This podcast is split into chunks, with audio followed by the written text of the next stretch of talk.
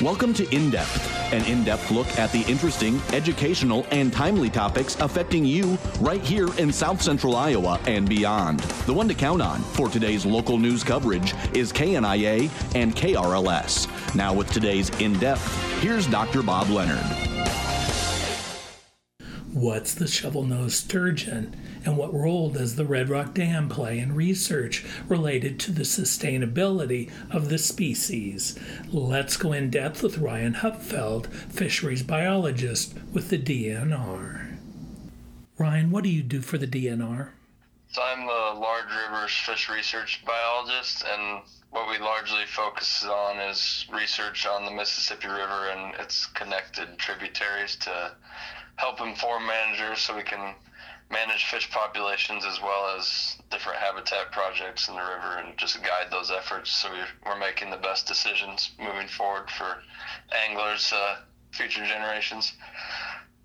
Well, and how did you get interested in fishery biology?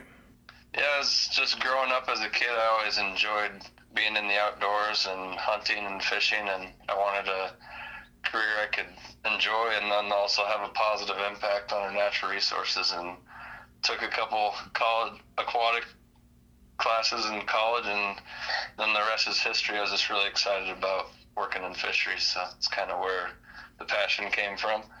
Well, so you took your outdoors heritage and interests and really dug deep into one topic. Exactly.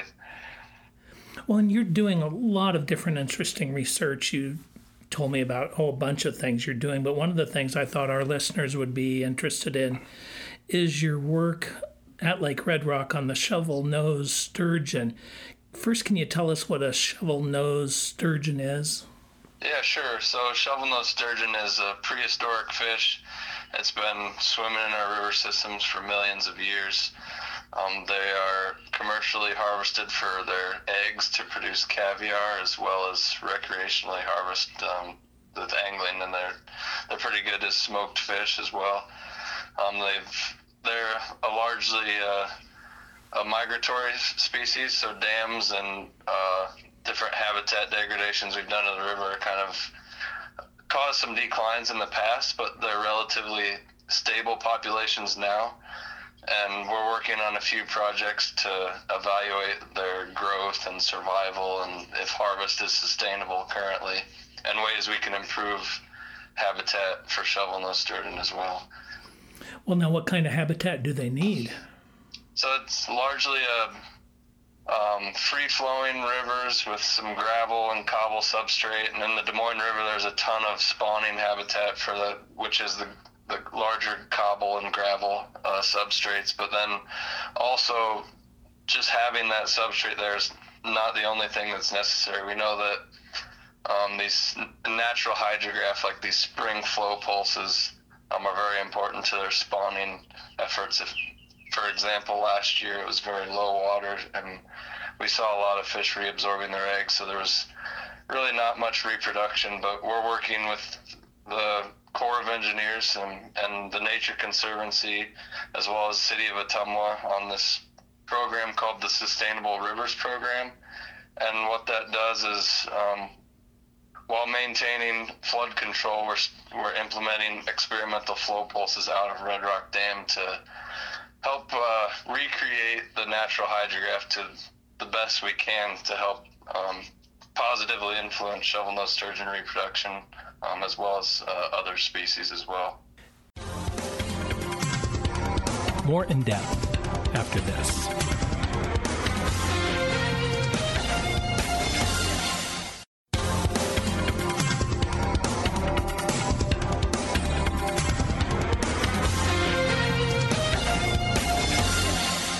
I continued my conversation about the shovel-nosed sturgeon with Ryan Hupfeld, fisheries biologist with the DNR. They're all up and down the Des Moines River, I presume.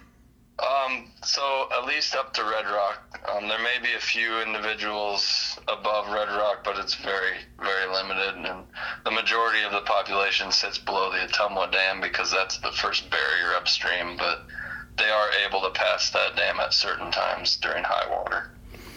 Okay, so that's what you just said. Dams are major impediments. Yep. So I guess before the dams went in, they were all up and down the river, and now they're not. Yep, exactly.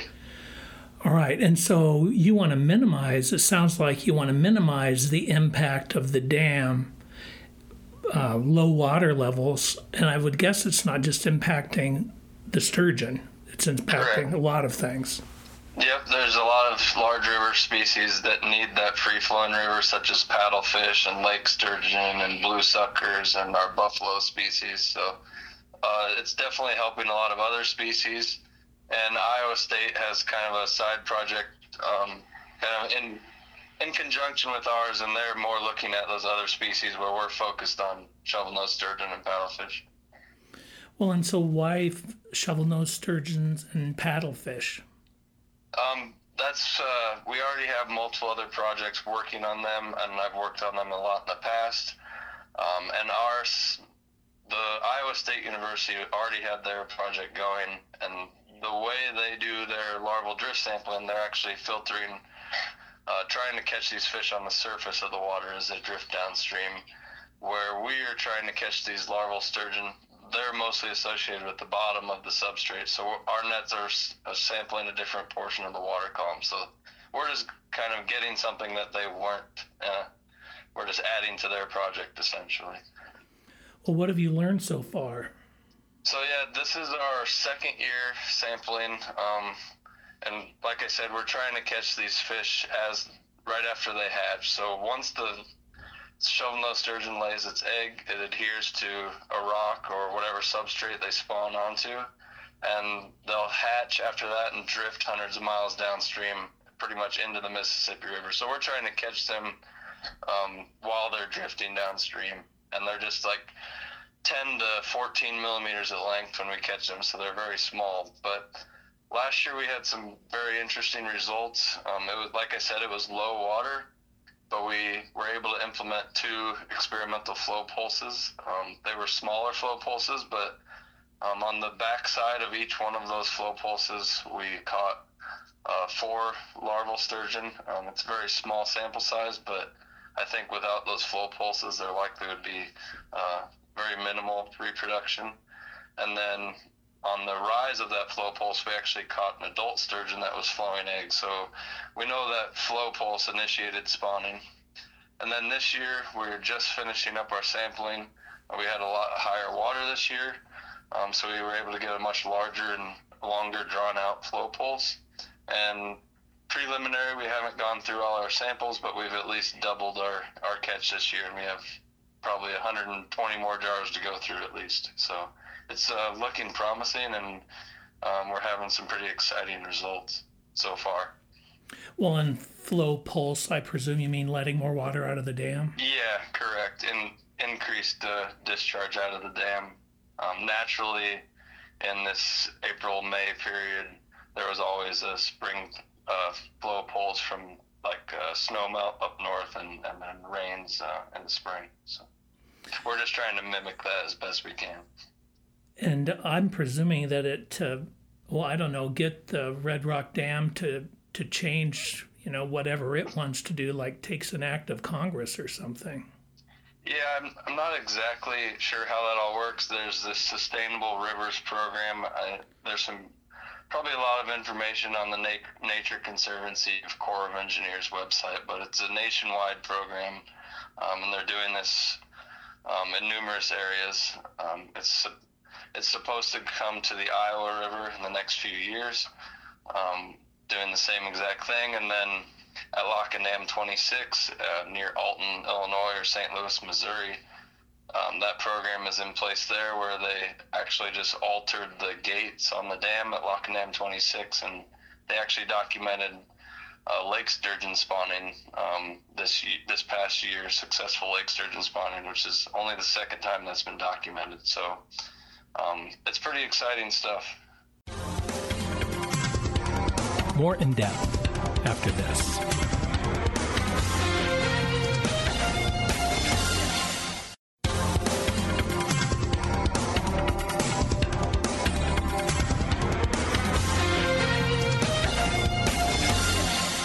I continued my conversation about the shovel-nosed sturgeon with Ryan Hupfeld, fisheries biologist with the DNR.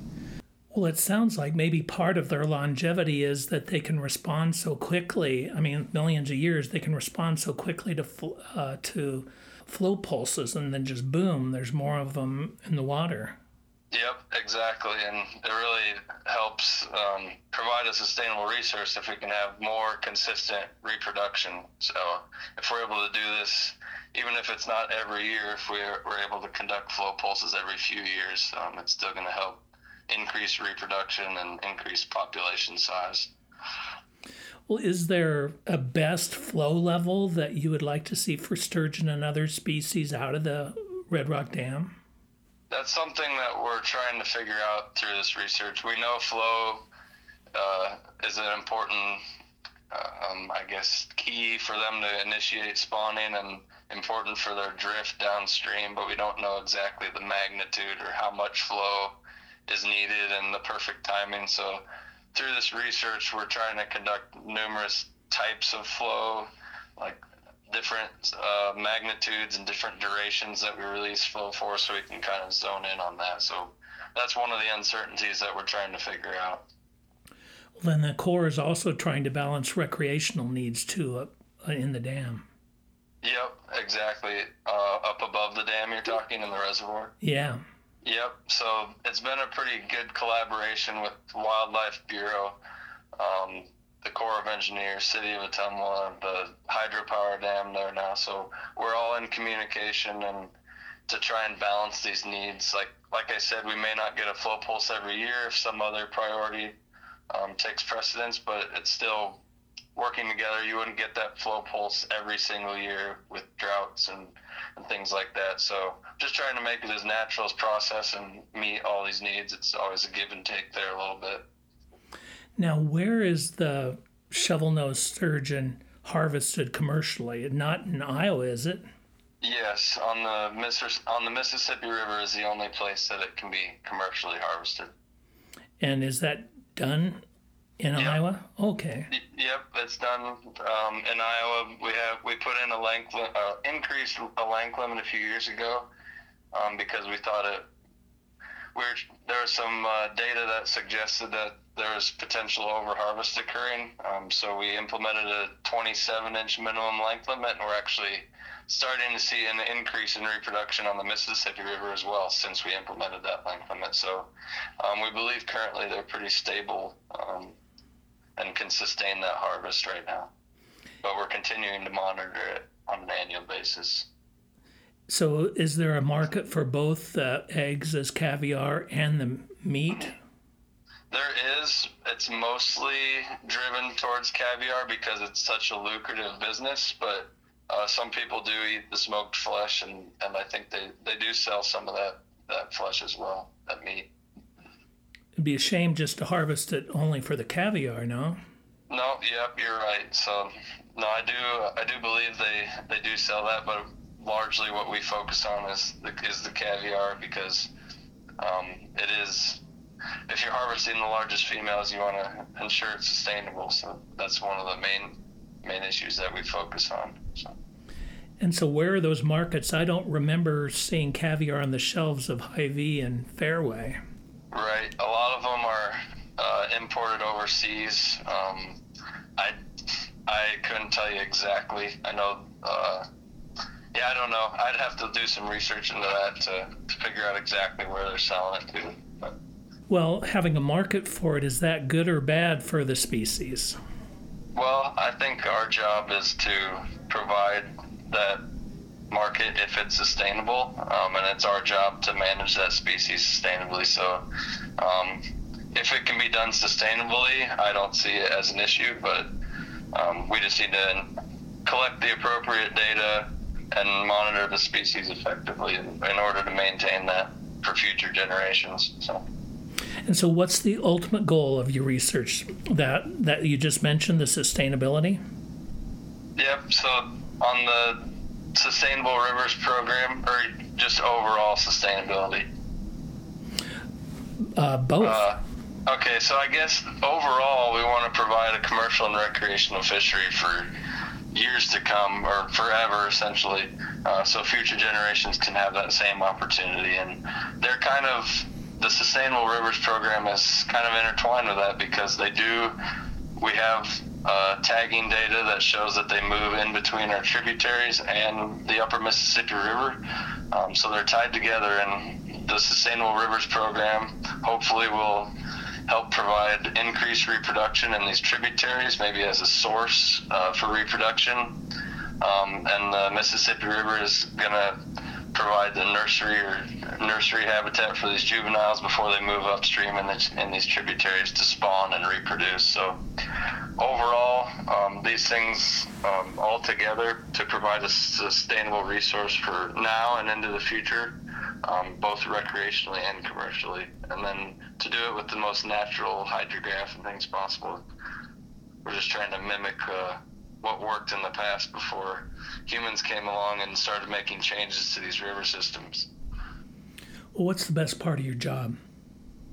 I get to handle fish uh, almost every week, um, and it's it's really rewarding to put something in place and and see a positive result when we've collected those first uh, larval shovelnose sturgeon on the Des Moines River, it was it was pretty exciting to see, especially when they were specifically tied with that flow pulse that we recommended. So it's pretty exciting, and I'm very passionate about it, and and just want to make a positive impact uh, on the fishing and natural resources in Iowa. Thanks to Ryan Hupfeld for contributing to the program. For KNIA KRLS News, this is Dr. Bob Leonard bringing you today's news and information in depth from our little corner of the universe. An audio copy of today's in depth program is available at kniakrls.com on demand or for download. Just click podcasts. If you have topics or show ideas you'd like to hear in depth, contact KNIA KRLS by sending an email to Bob Leonard at KNIAKRLS.com. The one to count on for today's local news and the number one news and information source in South Central Iowa is KNIA KRLS.